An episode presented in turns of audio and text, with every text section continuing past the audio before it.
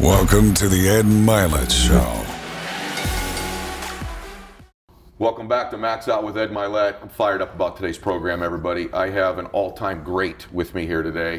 And he's been on my list that I wanted to have on the program, and just the universe put us together today. The Lord is good with us, man. So you can tell who I'm sitting next to. He really doesn't need any introduction. This is the most dangerous man in the world, four-time heavyweight champion, the first person ever inducted into the UFC Hall of Fame, one of the greatest fighters, one of the greatest athletes, and now becoming one of the great businessmen of all time right here. I have Ken Shamrock with me. Thank you, brother, for being here. Oh, man, I appreciate it. Thank you. And whenever anybody says a list, Yeah. my, I'm like, uh, is that a good thing or a bad thing? It's a good list. That's your good list. We're going to stick with the good list today. You're on the list. it's a good list. We got the good one going today. So I'm fired up to be here with you, man. And uh, I've been an admirer of yours for a long time. So thanks for being here. yeah, I appreciate it, man. Thank you. It's gonna be a good conversation. So you got you're diving into the business world. You've obviously dominated sports, but I want to go back because our our we were talking prior, sort of our um, our upbringings and our lives are a little bit similar in some regards. So everybody sees the success that you've had and you've dominated in sports. Now you're going to do that in business too. You've been doing that in business, but you didn't start out in like a perfect universe, a perfect world. Your upbringing was not like bubble gums and rainbows necessarily, right? And I want people to hear this because a lot of people listen to my program don't come from perfect families, don't come from what they think is like the ideal environment in their life too. And yours wasn't ideal, right? Well, it's, it's, um, you know, we see this all the time. And so, I mean, you have too. I mean, because this are the people that you work with. Yeah. I mean, so there's, there's that small percentage of where, you know, you get a guy who reaches the level in sports or in business and they had a good upbringing in a family and, you know, went to college to Yale and, you know, and they, they just kept going up. Right. But most of the time, man, majority of the time, when you see something like that, uh, a success, somebody who's made it to the top, Yeah. when you see something like that, most of the time, you're going to see somewhere in their life or in their path where there's been some severe adversity. yeah. And so I believe that to me, that's almost like a training course. Uh, if you make it through that adversity in your life, Yeah. depending on how severe it is, if you make it through that, then there's nothing you can't accomplish in life from that point. Because you have just gone through something uh, in most people's life that would not be able to get up from that. And, uh, and, and speaking a little bit about my, my upbringing, that's kind of where I was, except mine lasted a little bit longer from the time I was born Yeah. um, till I was, you know, really 13, 14 years old. And I, of course, then even though I was doing better, Yeah. I was in a group home. Uh, Yeah. The group home actually turned my life around I really started going in that right direction. And then, of course, got adopted at the age of 18 years old by Bob Shamrock. But So you didn't grow up. Uh, let's go back there. For you know that I you, we've talked. You know that I worked in a group home as well, so I have a more familiarity than some people that do with that. But you end up leaving. Your, your mom had you, but you ended up in a group home at one point, right? Yes. And so does this man, Mr. Shamrock, did he own or run that group home at that time? And how old were you when you went into it? Yeah, and um, I was 10 years old, went into juvenile hall, got Okay. stabbed, uh, You- strung on robbery. You got stabbed when Yeah. you were 10 years old, right? In a robbery. Like that's that's not everyone's normal But story. I think anybody that comes from the ghetto or comes from that kind of world where that the area they live in Yeah. is really maybe even drug infested, prostitution, Yep. abuse, all that stuff, and it's usually in s- these these different areas uh, where there's low in poverty. yeah.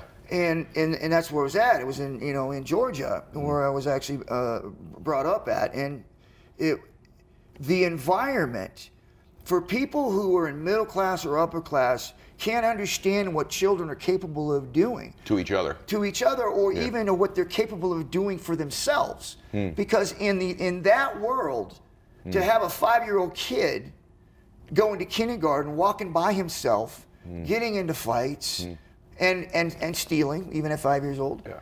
um, it's almost impossible for people to understand Yeah. that a five-year-old kid could be left home alone Yeah. or to walk to school alone. But I, I promise you this, and anybody that has come from these areas will, will truly understand what I'm saying, that either as a kid you have the ability to survive or die. And there are kids like myself who choose to not let anybody take over their lives. Even at a young age, I had the, the will to win. Yeah. Uh, whether it was, uh, you know, in a fight Mm. or in, in, in a conversation with another kid, Yeah. you know, I was the dominant one. Were you born like that, or you developed it because of that environment? You think? I think it was the environment. Okay. Um, I mean, I don't know. Maybe I had Yeah. something there, Yeah. but but I do believe because the environment, you, there was there was either live or or not live. Do you remember going to the group home? Do you remember the first day? Yeah, I, like I said, is at five years old, you know, boom, I did that in Georgia. My mom married somebody. Mm-hmm. My biological mother married somebody, moved to Napa, California. Oh man, you moved from Georgia to Napa. And listen, when I talked about Yeah. from the, the the ghetto Oh my God. to middle class, yeah, right? that's totally. Did you have an accent from Georgia too? Brother. I went to the first day of school, right? I walk in the first day of school. It was, Na- it was uh, um, Pueblo Vista, Yeah. Napa, California. I'm going to school. Oh my God. I'm 10 years old. Yeah. I go into school. I walk differently. I talk differently, and I definitely acted differently. Yeah. First day of school.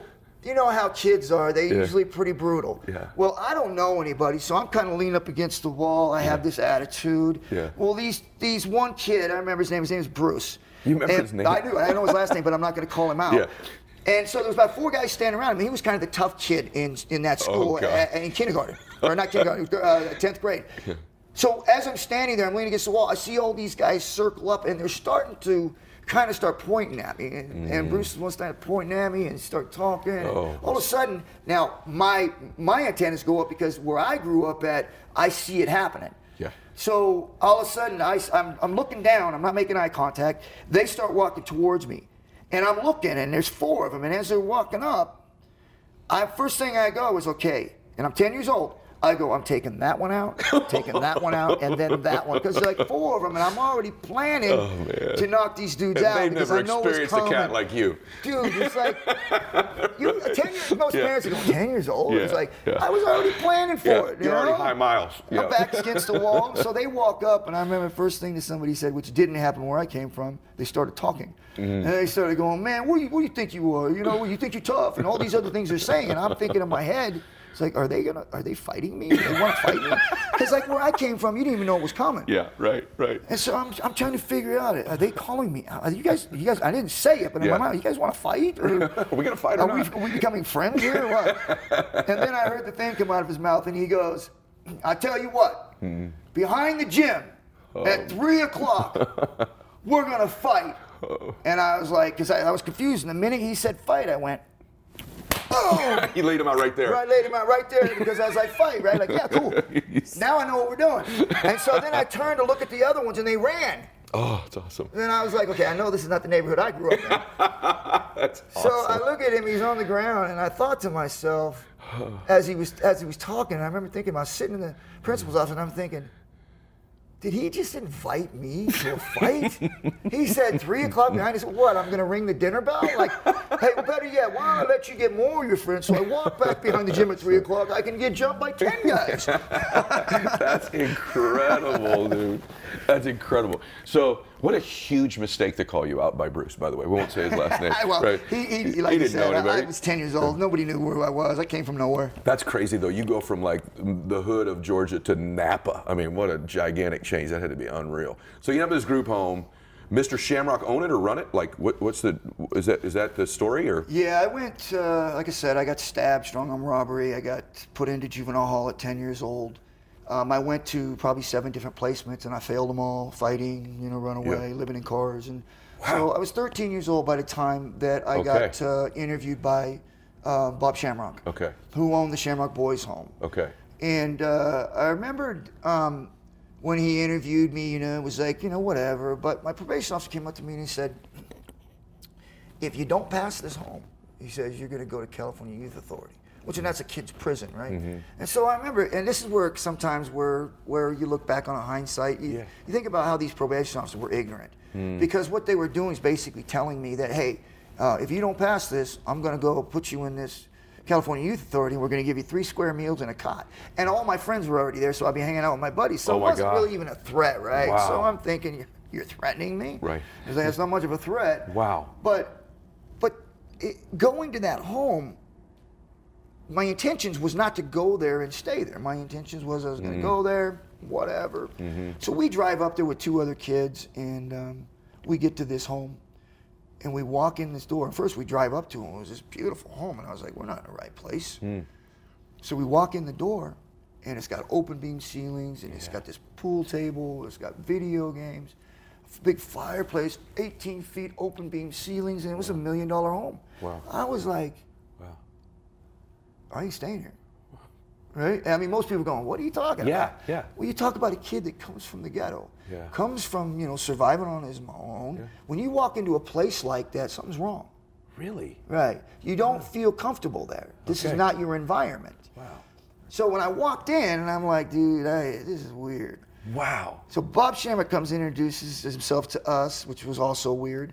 And he took the probation officer, which all the other homes that I went to, we were dropped off with some kid that was a leader in the house. They took us away and they sat down with the, the house owner or whoever it was. They talked to the probation officer. Okay. Well, Bob Shamrock did something different. He brought us in, sat us down at this bar, which had ice cream, Coke, and peanuts. It was like a, a, a an area for kids, right, where you could sit at the bar, drink sodas, and different things like that. So it hmm. was really, really way out, right? And Yeah. we're just kind of figuring out, like, what, what did I do to get here? Yeah, right. So he sits us down and he tells the probation officer, um, if you want, come in here. And, uh, the, they had a cook. Um, her name was Elizabeth. You could sit down. Elizabeth, get you some coffee and some cookies, you know, and, and uh, I'll be with you in a minute. So he comes over and sits next to us and he gets the files. And I remember he raised the files up and he said, This is what you have done. This is in your past. Boom, puts it down. Oh, boy. And he says, You got a new start. Wow. He said, You have a chance to to start all over if you choose to. That isn't important anymore. But he says, I want to make something really clear. Hmm. He said, Ken, you have a violent problem. You get into fights, you're hmm. you know, that's that's your record. Hmm. You know, the other two had drug problems. Okay. So, Ken, if you go into town on the weekend and um, you go out and you drink a beer, you mm-hmm. know, maybe smoke a joint, something mm-hmm. like that, um, yeah, you're going to get in trouble. Hmm. But not as severe as you two. Because hmm. if you two go out and do that, that's your problem. Hmm. That is your devil. And I'm going to make you dig a pool out during the wintertime and you're going to work your tail off. Now, Ken, if you go into town and get into a fight, Right. you're going to be digging that pool during the wintertime.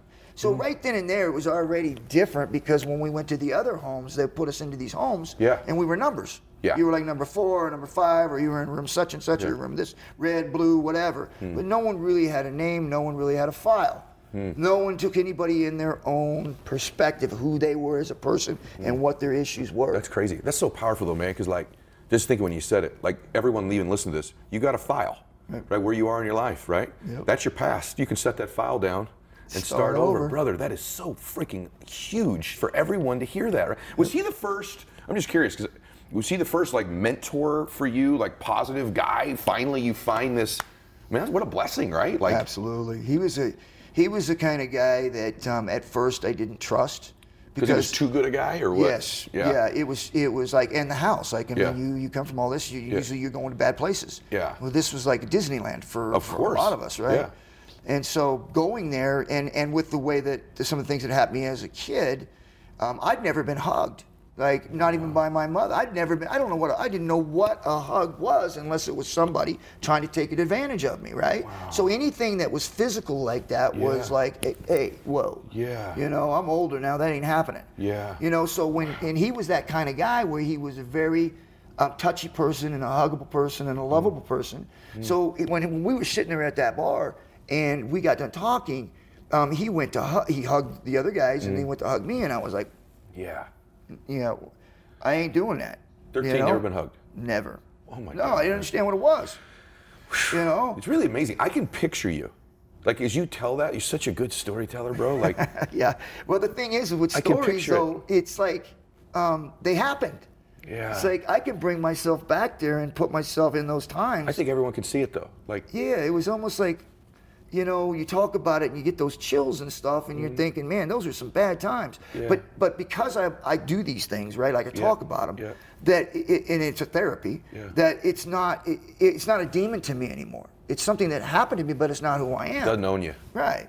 And I think that all comes from being able to, you know, be able to share it Yeah. With other people who may even gone through the same stuff hmm. and understand. Listen, man, that does not have to define your life. You don't have to let that define your life. I wonder if you realize how, like, and I know you do it other places, obviously, a lot too. I wonder if you realize, like, the impact that makes, man, on people's, like, your legacy. Fighting just gave you the platform, right? Your legacy is probably not all the titles and the belts and all that other stuff. Your legacy is going to be this, like, literally, man, like, thousands and millions of people hearing this and going, man, I can do this too. Like, I can change my life. Like, that's.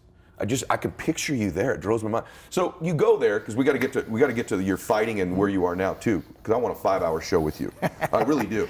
I do. love it. I would love that. But you, so how do you start? Where's so you already were fighting, but you weren't fighting, fighting, right? I mean, you weren't skilled. I wasn't getting paid. You were getting paid. Well, right? maybe I was because Yeah, I was stealing money after I beat him up. So maybe. Yeah, that probably ain't exactly right. Yeah, but It's I, not necessarily a prize fight.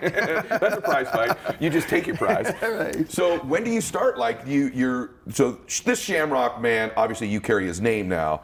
This is a life-altering human in your life, right? I mean, no question about it. And so, so what, does did, did he have a fighting background? Like, did you end up by living with him? You end up getting into the the mixed martial arts, or fighting, or grappling, or, or wrestling, or what is it? What happened? No, I think it was more of just the way he was as a personality. Okay. We we had a, th- th- there was this big house, and, the, and in the front room, Yeah. there was people would always wrestle, Okay. right? And he would always grab us and throw us and stuff us under the fireplace because we had a ledge over the fireplace. Okay. He'd shove us under there and punch us in the gut, you know, Yeah. and, and just wrestle and, and just play around all the time like that. And so for for a, kid growing up like that. You, you almost start like this is pretty cool, right? Yeah. So then it leads into the wrestling. And I was very violent, anyways. Yes. So I needed a channel to to to vent in, and so Yeah. for me it was football and wrestling. Okay. But were really, you a great athlete?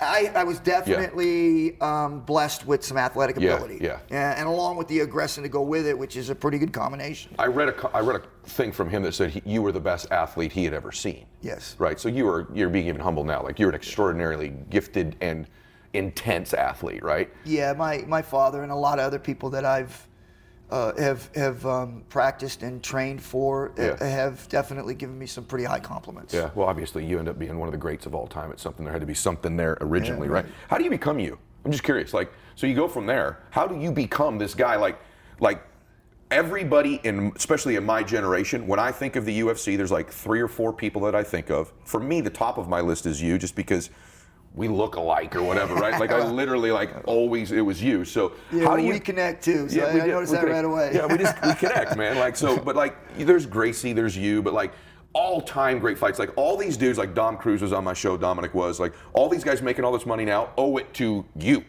Your generation of guys, right? You guys built that company, you built the brand, you built the sport. And so how'd you become you? Like how did it happen? Like you go from you're you go terrible for the first 13 years upbringing, right? terrible in that it was rough. It ended up serving you. You meet this mentor, you're there. Take me from some point in that to where, oh my God, you're fighting for. How do you end up fighting for the heavyweight championship of the UFC? How do you get there? Well, yeah, it's a long road traveled, you know, like uh, didn't have an education because I was in a group home all the way till I was 13, in and out of placements. I didn't go to school. Okay. So when I went to high school, I was didn't I couldn't read, I couldn't uh, do addition. So I went into special ed, and being in special ed created problems because people said, "Hey, that kid's in special ed, he doesn't." have any-" Oh so there was gosh. that. So because I was a great athlete, a lot of that stuff I got away with. Nobody messed with me. Nobody Yeah, teased me. yeah. Um, and so I was a great athlete, so people wanted to help me. And I, I, I, I grasped onto that early on where people, uh, because I was a good football player and I was a good wrestler, that coaches and teachers wanted to help me. So I gravitated. I understood that, like, hey, the sports can do something for me. Yeah. Like, like these people want to help me. I'm getting extra attention because I'm good at something. Yeah. So then I started becoming better at it. I started working at it, and I started going to school. I started learning. Mm. By the time I graduated my senior year, I graduated all mainstream courses. No way. Went into college, played two years of college, uh, but I broke my neck. What my you play senior in year. college? What's that? We put what you play football. Linebacker. Linebacker, fullback. Okay. My senior year. Now this is another journey, like Okay. that, that- another obstacle, which has been a lot of them.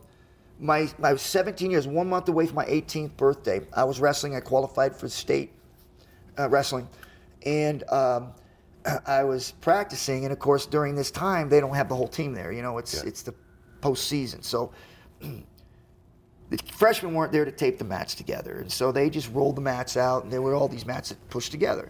So I'm in there practicing because I was the only one that qualified at the time, and there was this bigger kid who weighed about you know 180 pounds, and I was wrestling 185, one yeah 185 at that time, and, and, and in in in Nevada because I was on the border there, it was 175.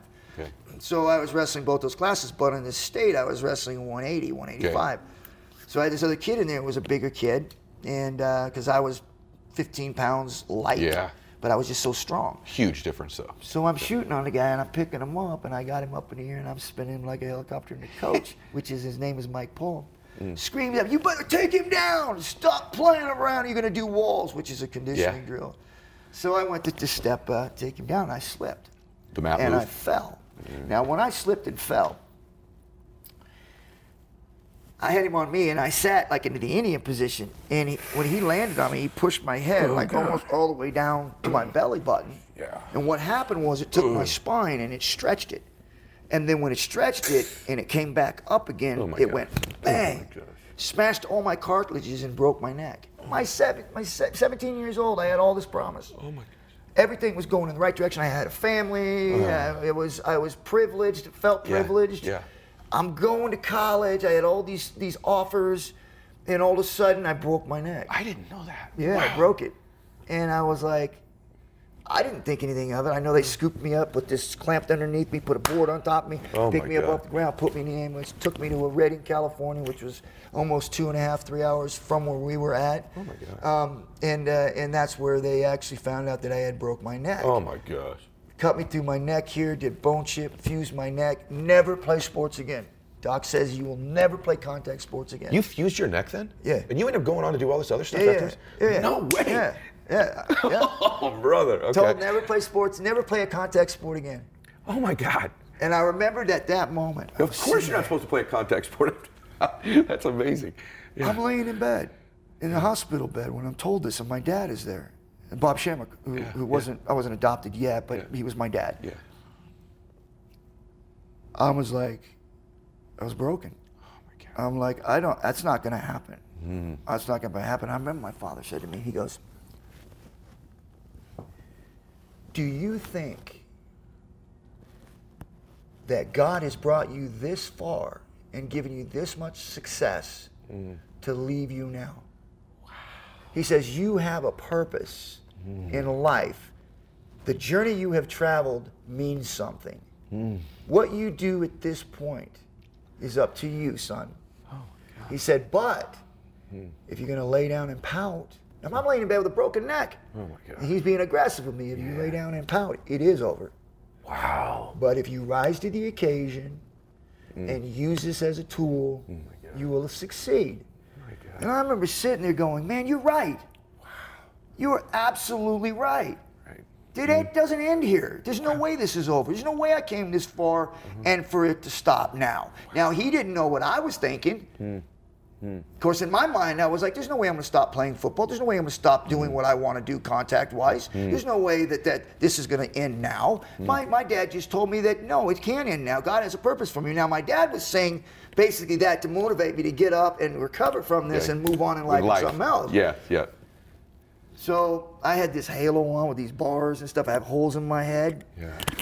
They used a torque wrench to tighten the bolts down. Oh my it was like going into a mechanic shop. Oh my gosh. So I go through this for about six months with the halo on. I was in the hospital for a couple months, six months of halo on. I had built my body up to 170 pounds. I was uh, actually at 160. I was benching 320. Oh my gosh. So I was really strong. Worked up to about 170 pounds. Benching double your body weight. Yeah, it was. I mean, I was strong. Yeah. And so I get to this point to where um, I built all this up. I broke my neck. I was in this halo. I was down to 130 pounds. Good Lord. I looked sick, like I had AIDS. Yeah, horrible. And uh, I remember getting out of the hospital, and I was, I wasn't depressed. I You were wasn't, not? No, I was like, okay, it begins now. Oh my gosh, brother. It begins now. And I remember I spent hours in the gym, nighttime, because we had the, the gym at the home. Yeah. And I was out there at nighttime with the light on after mm. everybody was in bed and I was lifting. Mm. And then the next day in the morning time, I would get up and I would lift again. Mm. And then most of the day, I was fixing meals and eating and trying to put my weight back on. And then I would go out and run. And this was like during the summertime. And uh, trying to build myself back up again. And by the time I, I uh, it was about I think it took six months for me to put 170. I went bigger, 175 pounds in six months mm. from the time I broke my neck to the time I started working out again. Oh I put that weight on. A year and a half later, I had to go to the doctor. I had to ask him to sign a waiver or a release form so I could go and play college football. Ah. Now, all the schools wouldn't touch me. It was like I had the plague. Of course, yeah. So I had to go and walk on to a school. It was a Shasta College. and I remember I had to go to the doctors in order to play football so so he would sign Just a release permission to say that he wasn't responsible. I knew all the risks. You end up in a wheelchair. And then I had to go Yeah. into the college and do the same thing. It was like, listen, I know what I'm doing. I'm signing off. and If it happens, it's on me. I did that. Walked in. I was All American oh linebacker. God. First year I redshirted. Second year All American. Third year All American. What? How Yep. come I don't know this part of your story? No, nobody really talks about. it. Dude, that's huge. Like that's like def- this is a pattern though with you, man. Like you need to rewind this last six minutes. Like that's bananas. That conversation while you're laying there, are you freaking kidding me? And then you with a damn halo put on 40 freaking pounds? That's nuts. Yep. But so, but what it is is like, there's this been this freak switch in you for a long time, then, right? So you're a freak when you'd fight was a kid, but then like they say, uh, no more contact sports. There's just this freak, and there's like, no, I'm gonna, Right. boom, and you just that's Do it, That's right. bananas. Yeah, yeah. So, it, and it, that doesn't, like I said, if we, we if we had hours to talk about it, it'd be great. But I went through so many adversities, times. That that was one of them. Then there was a divorce that my father went through, and I mm. thought I was going to be sent back because I thought the home would get shut down. Oh, wow. So it was a lot of that stuff that went on too with that part of it, and and him telling me, listen, I'm going to finish what I started. Nobody's going anywhere. So What it was like, man. Oh, the house was lifted off me. I was like, I'm doing something now, right? It's not going to end. And then, there, you know, I went through a divorce, you Mm. Yeah. know, and then I had kids, and it was tough. And so went through that stuff, and I broke my neck again later on in 2001. I had to, uh, in 2012, I actually had it. Um, they had to redo it, and that's when the brackets went in. So there, there was a constant. Um, um, adversity, but when adversity hit me, this is how I dealt with adversity. It was like, yeah, there it is, right? Mm-hmm. But that it's just there Hmm. but it isn't an obstacle to me. It's just there, but I'm going to keep doing what I'm doing. Hmm. And you imagine, People need to hear that. yeah, but even in fighting, it's like when, when I tell people like, "Hey, I broke my neck," Yeah. they're like, "Shut up! Yeah, uh, yeah. You broke it." Well, no. Yeah. He's like, Yeah. yeah. no, I did." Well, you, but And you, fought after the second neck break. Yeah. Tell them real quick. You're telling me before we get on. Tell them the crap that's in your body. Like right now, after all this, like what's in your body? Describe some of the stuff. Listen to this. Listen to, and this man's been fighting with many of these things in his body for years. Okay, so no, but listen. Here's what you think. Well, I got this against me. This person's not rooting for me. My mom doesn't think I should do the business I'm in. You know, everyone's against me. I'm broke. Okay, that's against you. Right? This man's won championships with these things in his body from time to time. Tell him. Titanium knee, titanium ball in my shoulder, one through seven in my neck, titanium brackets where it was broke, lower back, one through four, oh titanium brackets in the lower back from a fractured back.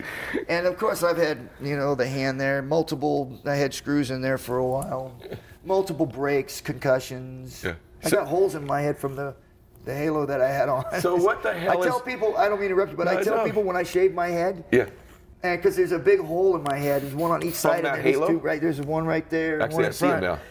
But there's two in the back here that got they're like deep holes, like crevices, right? So when I had my head shaved, uh, there, there would be people coming to me and say, "What are the holes in your head?" So I got shot.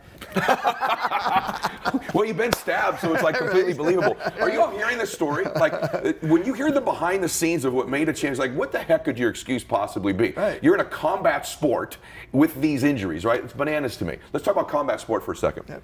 So, when you fight, just because he's fought all over the world and all the different sort of uh, venues, the different uh, uh, groups, the different everything. You've been all over the world fighting, right? I mean, obviously. I'm just curious, like, when you're fight night, I'm just curious, like, because you've had all this adversity. Take them in this minute. Like, do you just basic stuff? Every, I always wanted to know, right, about guys who fight. Like, to me, there's something unique about a man who's willing to walk in and confront another man.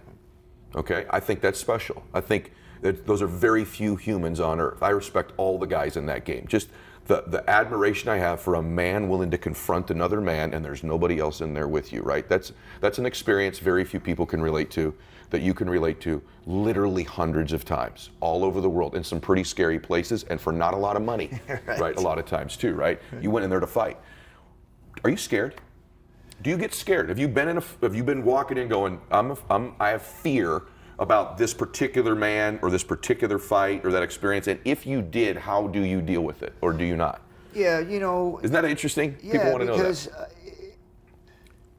fear is not something that has ever entered into my mindset, Okay. except for when I'm not prepared. When I am prepared, there's just like the adversity where they had brackets on my neck, or I broke my neck, or my knee went out. Those were just they were there. I knew they were there, Mm-hmm. but that's that's over. Hmm. Uh, That's over. Now it's time for me to do what I want to do. Okay. So it's not a it's not a thought hmm. to me. Hmm. There's no thought. So you don't. So your uh, I preparation don't is your think company. about it. I don't think about that at all. I just I- You're standing there. They're calling your name out. Most dangerous man in the world. Four-time this. You're bouncing up and down, right? What's Well, going yeah, on in your man, head My right there? thing is, is like I'm going through my training. I'm going Okay. through the process, the stuff I did, the the thing that he's going to probably do, Mm-hmm. my counter to that, this and that. Going in there, I look in, standing there, I look across the ring, I bulldog, boom, right in their eyes. The first thing I lock onto them. Because that's going to tell me who they are going into this fight, whether they're going to be game or not game. If they're not game, I'm coming after them. If they are game, then I stick to my strategy or whatever, however I trained, and then I go after them. When I first started fighting, my thought process was when I locked in there and I went in there, I wanted to kill them. Yeah. I wanted to break them down. I wanted to make them beg. Mm-hmm. Because of where I came from, this was my opportunity to become successful, and this man is in my way. Mm. And I'm, I'm going to take him out, and he's going to remember me for the rest of his life. Oh my God, so good. both of those things, like, right, like right now, but like both of those things. Look at even the other guys in here, right? Like both of those things apply in other stuff. Though I just want to say this, like all the stuff about preparation. I'm going to dial in. I'm going to adjust. I'm going to what they're going to do. I'm going to do. That's a sales call. By the way, in business, that's a phone call. Not the same thing. Whole lot more Oh, pressure when there's another man. There's more pressure when there's Right, probably right, promise right. you, brother. You give yourself credit. There's more pressure when there's another dude in there who can do you bodily harm. Right? There's But I a- want to lock him Yeah. down on this. So check this out, Yeah, though. Listen yeah. to this for a minute. And not so much me because I've already experienced it and Yeah. I've done it. But do you realize that most fighters are more afraid of standing up in front of an audience rather than walking into the ring and fight? That's interesting. yeah, yeah, that's they true. piss That's themselves when they go walk into. It. There's all those people around. They're like, Yeah, yeah. They're, they're Yeah. walk into a ring and fight in front of thousands of You're right. people, but they You're can't hold a microphone Yeah. and tell people what they did. Which, by the way, you're unique at because you're excellent at both of those things, right? Like you're good at both of those things. But no, you're right. Everyone has their fear that they face. But I'm curious too. Like, I want to ask you about one more thing in terms of being in the ring, because you've won some huge fights, you've lost some huge fights, right? Like you've you've won more than you've lost. That's why you're who you are. You've won most of them. I got old. Well, yeah, father time. you know, can't they beat say. that. You can't beat father time. But do you? There's been a time. I, I'm gonna, I'm curious. Can you think of a time where you were in a fight? Because this is what people are thinking about in business or in their marriage or in whatever it is, right?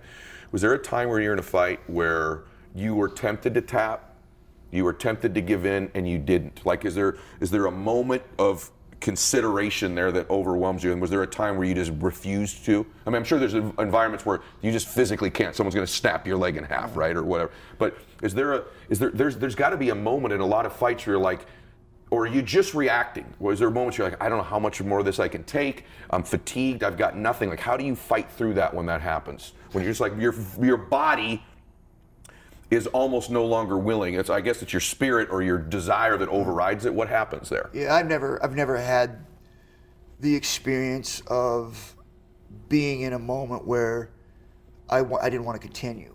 Um, even when I was fighting Tito and I was Hmm. Yeah. Getting my butt handed to me because you know obviously there was a big age gap there and I had some injuries and all the things. But he was a great fighter in his prime, Yeah. Hmm. and I was a great fighter out of my prime. Uh, so when I went in to fight him, there was some battles in there, but I, there was no, there was ever never a thought in my mind, even when he was pummeling me, thought in my mind where I was gonna gonna tap out or get out of this. right? Because it's it's a mindset when I go in for a fight. The mindset is I'm here, Hmm. and I'm not going anywhere, and, he, and he's not going to make me go anywhere. So Hmm. however it ends, it ends.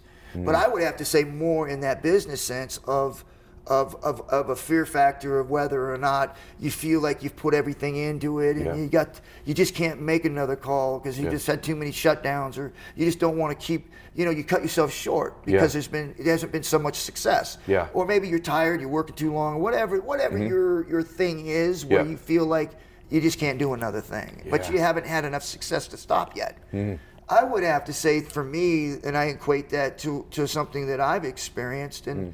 Is and I use in business is preparation. Yeah. You know, for me, when I'm prepared, there's nothing I can't accomplish. Mm.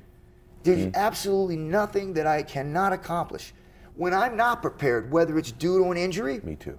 and I wasn't able to train as hard as I needed to train and be prepared as well as much as I need to do, or whether it was even father time, knowing that I just didn't have what it took. Yeah. But I still went in and fought. Yeah. And Yeah. I still did it, put in the training that I had to put in the best I could without injuring myself. Yeah. Okay. Yeah. The, wh- what I say to that is, is, is that I keep pushing until I can't push anymore. Mm. I don't stop until I can't do anymore, and that means that my eyes have to be closed. That means like I can't do anything because I'm not conscious. Wow, that's That, unreal. and I feel like in business and moving into business, I got to keep that same mentality. Yeah. Because I got to keep pushing, keep meeting people, keep driving.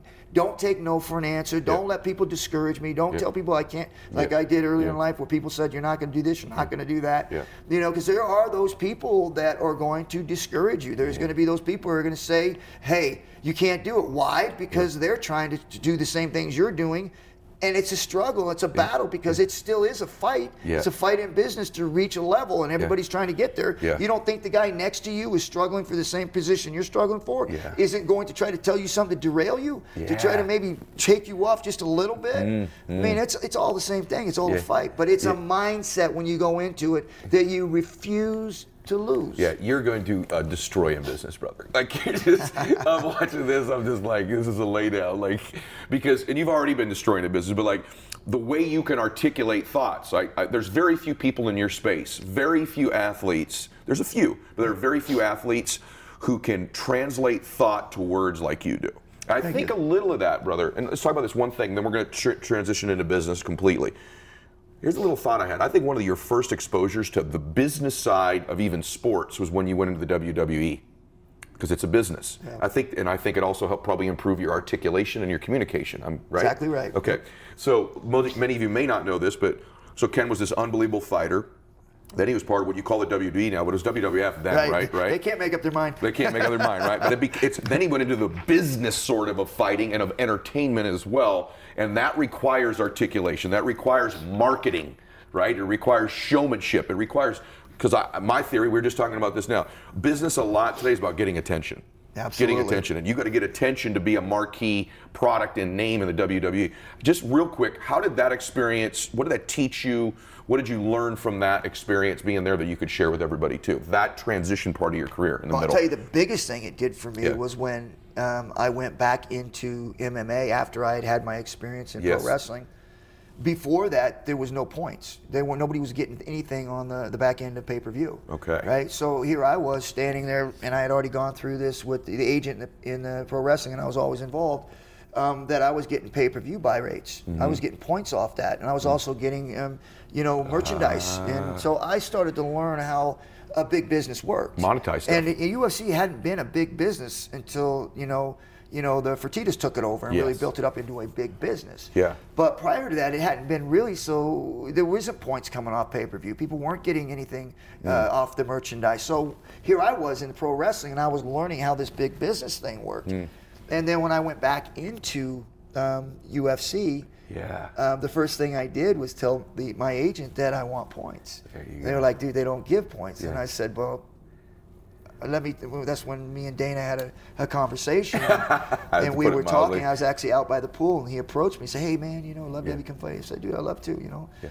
And uh, I said, uh, "You know, I want this," and he says, "Well, man, we just don't have the money for that." And I was Mm. like, I was leading him. I was leading him, right? Yeah, yeah. I was like, "Okay, hey, no problem." I says, "But um, how about we do this?" I said, um, "You know, we do so much over this." Over that number. um, Yeah. I get this. Mm. And um, he looked at me and I said, and he, he'd never broken this number, Mm. you know, so he felt pretty safe. Like, okay, I get a guarantee of this much, Yeah. All and the I get so much gravy. over this, Yeah, yeah, yeah, right? yeah. over the over the pay per view buys. Yeah. And he said, okay. Hmm. And so we went there and, and um, we almost doubled No kidding. that number. No it was the first time that they had ever gotten that high. Because I came back and actually fought and literally, me and Tito, Yeah. we literally blew Oh, it yeah, up. Blew it up. Yeah. Do you think the guys fighting now have an idea of where their history is? Do you think they know that some? And by the way, they still don't make what I think they should make relative to some of the boxers, right? But do you think those guys have an appreciation that it was sort of you and a few of these guys that broke that mold over time? Do you do they tell you that, or do they not know their history? Most of them. I think some of them do, Yeah. and then some of them are so locked in. I mean, I would probably be one of those guys that wouldn't look back at that moment. yeah. yeah. I think a lot of that recognition may come in after Yeah. they get done fighting Yeah. because really, and I don't take any offense to that because I know when a fighter's locked in Yeah. and they're trying to achieve certain goals, Yeah. that all these other things going on outside in the world is blocked out. Gotcha. You know, so a lot of times like these guys will be fighting and they're, and it almost seems like they're rude or disrespectful, Yep. but they're not. I know, yeah. They're just locked in Yeah. and they got a goal to achieve and and don't don't don't don't feel like you're not being liked or anything like that. These guys are just locked in. Yeah. A lot of and to fans, Yeah. um, when you see a guy like that, Yeah. th- th- you know sometimes some people are more personable and a little bit easier in their environment. Some of them are just locked in and they got to achieve this goal. And Yep. sometimes you know when you get into that. Tunnel. If you get into that tunnel, they're, Yeah. they're not gonna they're not gonna they're not gonna react very well. Yeah, no, you're right. I talk even with the fighters that I work with. I'm like, look, every amount of energy you expend outside that tunnel is wasted energy. So where they are, you know, glad handing with you, that's energy they've put there that could have been in that focus. So let's talk about business now for a second. You're, you're blowing this up already. I like some of the ideas you have about what you're going to do too. And so first off, just be real clear, you need to be following this guy on Instagram, right? So they can find you. Is it under your name? Like, where do they find you on social media first of all, so they know where to get you? Well, at, at, at KenShamrock.com Okay. is my website. is that the big place you want them to go to find you? Yes, and our podcast. Okay, yeah. So what's the name of the podcast? so It's can- dangerouspodcast.com. Okay, so these are two big places. Then also, he's growing his social media following too. So we'll put some links on there that you can all get right to him so you're getting access. Because you're not talking about just an athlete here, you can tell. You're talking about a motivator, an inspirer, a guy with great business sense. I think somebody who could be a great brand endorser like you've already been. Someone who obviously I'd have come in and speak. We're going to do some speaking stuff together like we've talked about. But talk a little bit about some of the ideas you've got in business that you're focusing on right now because your heart is really to serve people. Like I think you're a giving dude. I think we're gonna talk about your faith at the end a little bit if you don't mind. We'll just touch Yeah, on that one topic. But but I do um, it seems to me like you really care about these athletes, right? In their career and out of their career too.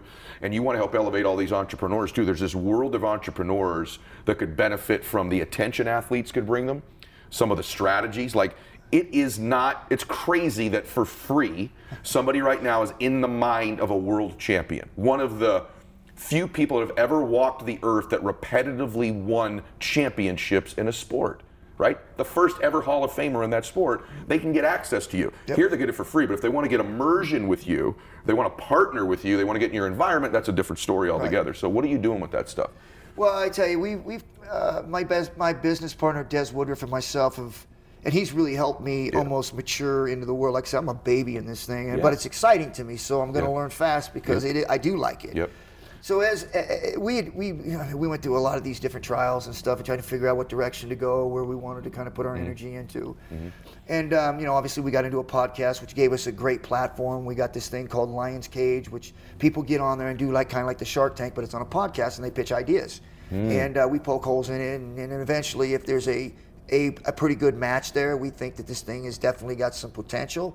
Then we we basically go to them and we we put we build in a strategic partnership. What a great them. idea. What's Because it what- called? So they can hear this, so they might have an idea. It's, uh, it's actually uh, it's it's our podcast and it's Okay. called Lions Cage. okay, so that's part of the podcast. Absolutely, you can go on there Wow, and, and we, cool. we, we and when you go on the podcast, you can see the part where it says Lions Cage on Okay, there, that's a great and you idea. can submit some of the ideas and Okay. stuff like that. So that's been really big for us to really help us grow into the business world. Yeah. But the other thing too is is that we started a while back and we're not ready for it yet. Okay. Uh, because it's me and me and Des have to to build this mold. We're still building the mold Hmm. and working through these different situations, making sure that um, we work out any of the kinks or any of the problems that we may see first before we Okay. go to these celebrities and these athletes and Smart. say, hey, you know, we got Yeah. this and this. But Yeah. what it is is celebrity and entrepreneur, entrepreneur. Okay. It's the celebrity and entrepreneur three. Okay. That's the that's the website, celebrity entrepreneur three. Okay.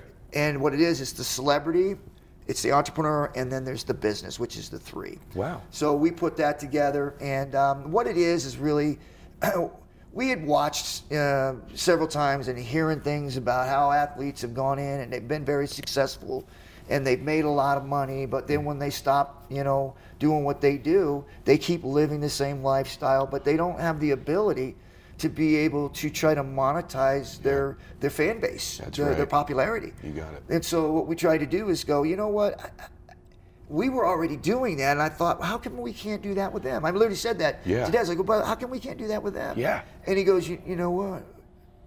We can. Hmm. So he started working on it. He came up with the CE3 and started putting the Great idea. together. And um, I want to help you with that. I'm telling you, Yeah. this thing right here uh, will change the world. Yeah. It won't. Agents won't be happy about Right, it. right, right, right. Because what it is doing is imagine this: if you had an entrepreneur instead of an agent.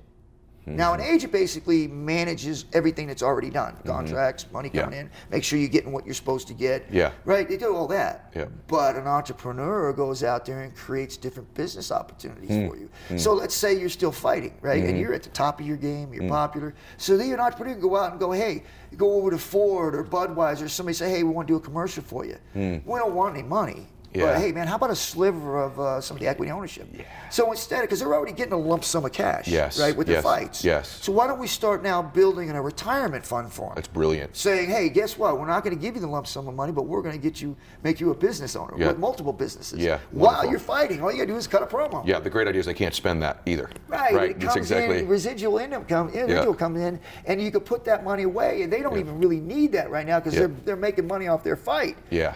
And imagine having that in place on your team instead of an agent, or maybe even an agent and an entrepreneur. Yeah. So that entrepreneur is really going out and just locking down businesses for you that you're getting equity ownership of Yeah. that you you really don't even need it this time, but because you're popular and Yep. because you have that fame, you're able to go out there and knock down a couple commercials and grab equity ownership of a company that needs advertising. That's a Wonderful idea, man. See, you're you have all this giftedness that you it's obvious to you, but it, you know, or it's not obvious to you. You don't know that it's a giftedness. There's not very many athletes ever who think like you're thinking. Well, thank you. No, it's true. And what you're doing is going to serve a lot of them who don't think that way, right? Like, Yes. I, I think those of you that are watching this, like, you got to see this. Like, you've got access into the mindset now of like a world champion, but you also can see like.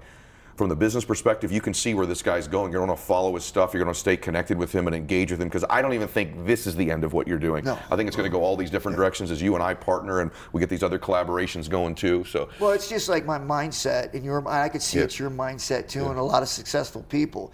And I say this many times: is that when you're born, and people get to a certain point in their life, say someone wants to be a baseball player, a football player, a basketball player, and they make it, and they get to a you know 30 years old, and someone Yeah. stand turns around, the, the athlete goes, "Hey, I made it."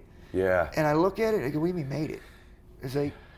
How long do you think you want to live for? right, Because like you got making 60 it more to years, me is from the time that you're born to the time you're put in the ground. That's right. It's like That's right. You know, and I think that's where the problem is with a lot of these guys is they get to that point and they say they made it, Yep. and they just kind of stop, and You're then all of a sudden the money runs out, and they now they have to reboot it, but they Yeah. don't have the same ability as they used to have. Yeah, but what you've done though is their identity is athlete, and when athlete ends, they don't know who they are. Whereas what you've done is you've taken your identity from athlete to businessman. I've watched stuff in your faith. I've watched how you give to people, your ability to communicate. You never just stayed athlete, right? You had different identities.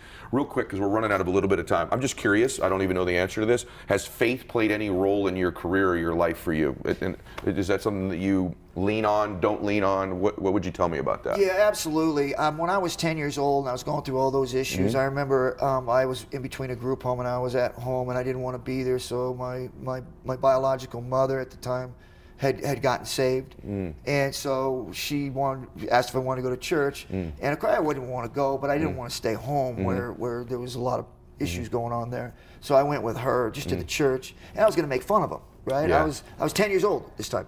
And so here I'm walking into this this this this church and I'm going into the this kids program. Hmm. She goes into the big church and I remember I was really kind of like these you know, Hmm. well, I'm going to see people walk on water, elevate, you know, whoa, what's going to happen here? Right. Ghosts going to come in here? Yeah. You know, just trying to be make Yeah. fun of everything. Well, that day they were going out and actually handing out flyers Hmm. to the neighborhoods. People that were home obviously weren't in church. So it was like this thing where they were going to go try and promote, right? Mm-hmm. Yeah. uh, Yeah. market Yeah. and go out and hand these flyers out and give these things out. Well, Yeah. they had these Wrigley spearmint gums stuck to these pieces of paper, right? Just a, Okay. just a chewing gum. And they would go and had this box and they would go up and hand these flyers out. Well, I'm not going up and talking to people about church. Right. Fact is, if I was to walk up to one of their doors, they'd probably call the police because it was my neighborhood and I think everybody knew me by now.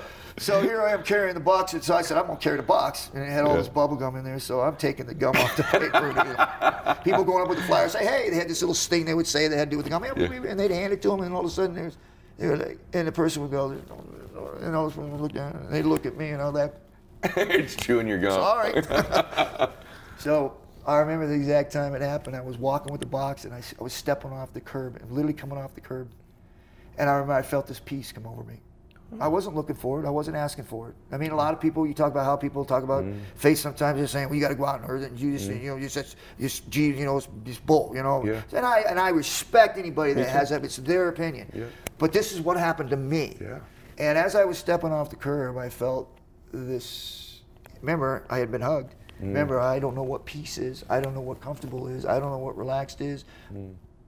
And there I was, mm. in this peace, Wow. happy. And I mm. wasn't doing anything, carrying a mm. box. And I just, and it, it wasn't long at all, but I remember after it happened, I felt like I couldn't talk to anybody about it, like because it was gay. Mm. Like if I mm. tell somebody, they're going to take advantage of me. Like I don't want because uh, you know, I mean, I had this weird thing about Wiring. talking to people about love Yeah. or or because like I said, I didn't know what that was, you know, mm. the feeling or the hug, any of that stuff. Yeah. So here I was going in, and I remember I walked into to the youth pastor, and it just came out. I don't even know how it came out. I was like, "Hey, man, don't take this wrong, but something happened," and he was like. And I remember trying to explain it to him, man, I just felt free, like, at peace, you know. And then he started to come towards me. I remember this, like, like, like he wanted to embrace me, right? And I was You don't like, do that. Whoa. Yeah, yeah. I, not that kind of peace. Well, Yeah. it, wasn't, it wasn't like he was Yeah, doing that, yeah, right? But exactly. because of my Yeah. experience, it was Yeah. like, whoa. Yeah. And Yeah. So for me to try to say that kind of stuff was Yeah. really hard. Yeah. And so he said it was the Holy Spirit. And of mm. course, what? What is that? Right, right, right. Um, you know, sh- long story short, got baptized. Wow. And uh, really basically stood in front of the church, told my story That's about what happened crazy. at 10 years old. And I and listen, remember this. This neighborhood, this church was in my neighborhood. So as I'm standing up on this there, the stage telling people what I had felt, Yeah. All these people are looking at me and I stole that person's bike and I broke into that person's Yeah. car and all these Yeah. people knew me. Yeah. Right? And here I was standing on stage talking to this congregation who hmm. looked at me like I was a villain. Yeah. Right? Yeah. So that was my experience, but I believe this Okay. wholeheartedly hmm. that because of that experience, because right after that I went back into the group home. I wasn't at home. I was on a home visit. Okay. So I went right back into placement. So for four years, I was right back at to what I normally did Yeah. because no one was nurturing me or Yeah. doing anything for me. Yeah. But I believe that that seed was planted there because it unconsciously I was searching for that feeling again. So as life was going on, I mm. constantly kept saying, you know what, this is not where I want to be. Wow. Ended up at the Shamrock Boys Home, mm. my last chance, mm. and they taught church there Oh my gosh. Out of all the other homes I went to, there was no church, and I kept running away from them. They didn't feel right. Wow, wow, wow. Didn't wow, feel wow. right to me. I Yeah. ended up at the Shamrock Boys Home. They That's taught wild. church there, Wow, man. and I succeeded there. Gosh, brother. Did my faith play into uh, my success? Absolutely yes, for me. Oh, Man, that's such a you got me right there, brother. Yeah. Because we're both sinners. Uh, yeah, saved by the grace of yeah, God. that goes without saying, yeah. right? We're still sinning, Yeah, right? But the bottom line is, and the other thing too, I want people to hear too. We don't get into faith that much, but I just want to cover this. It is a personal thing. Yes. So yours is just a feeling stepping off the curb. For some people, it's some other thing. It's a personal thing that you feel and that you know. But I'm so glad you shared that. Like. I love you, brother. I think you're awesome, man. Thank you. Like, I really, really enjoyed that. I have so many more things I want to ask you. In fact, I want to make a deal with you. We'll, will you start getting some of these other ventures going? Let's do this again, uh, okay? oh, yeah, We'll absolutely. do another one. to, We're going to get into some of the real business stuff, but Well, something tells me, man, maybe you'll be doing some stuff. So yeah, I- we are. Yeah. We are, brother. I like really enjoyed today. Did y'all enjoy today? I know you Yeah. enjoyed today. Thank you, Ken, Thank so you, much, brother. brother. And if you enjoyed this today, here's the only thing I ask: this sucker's free. I just want you to review it where you are right now. Leave a good review. Leave a good review, rather. The reason for that is it moves up the rankings. Then people around the world hear this, particularly in third world countries. It has to move up the rankings for them to get access to this powerful man's information and mine as well. So please give it a review. God bless you, brother. Thank you. Max out, everybody.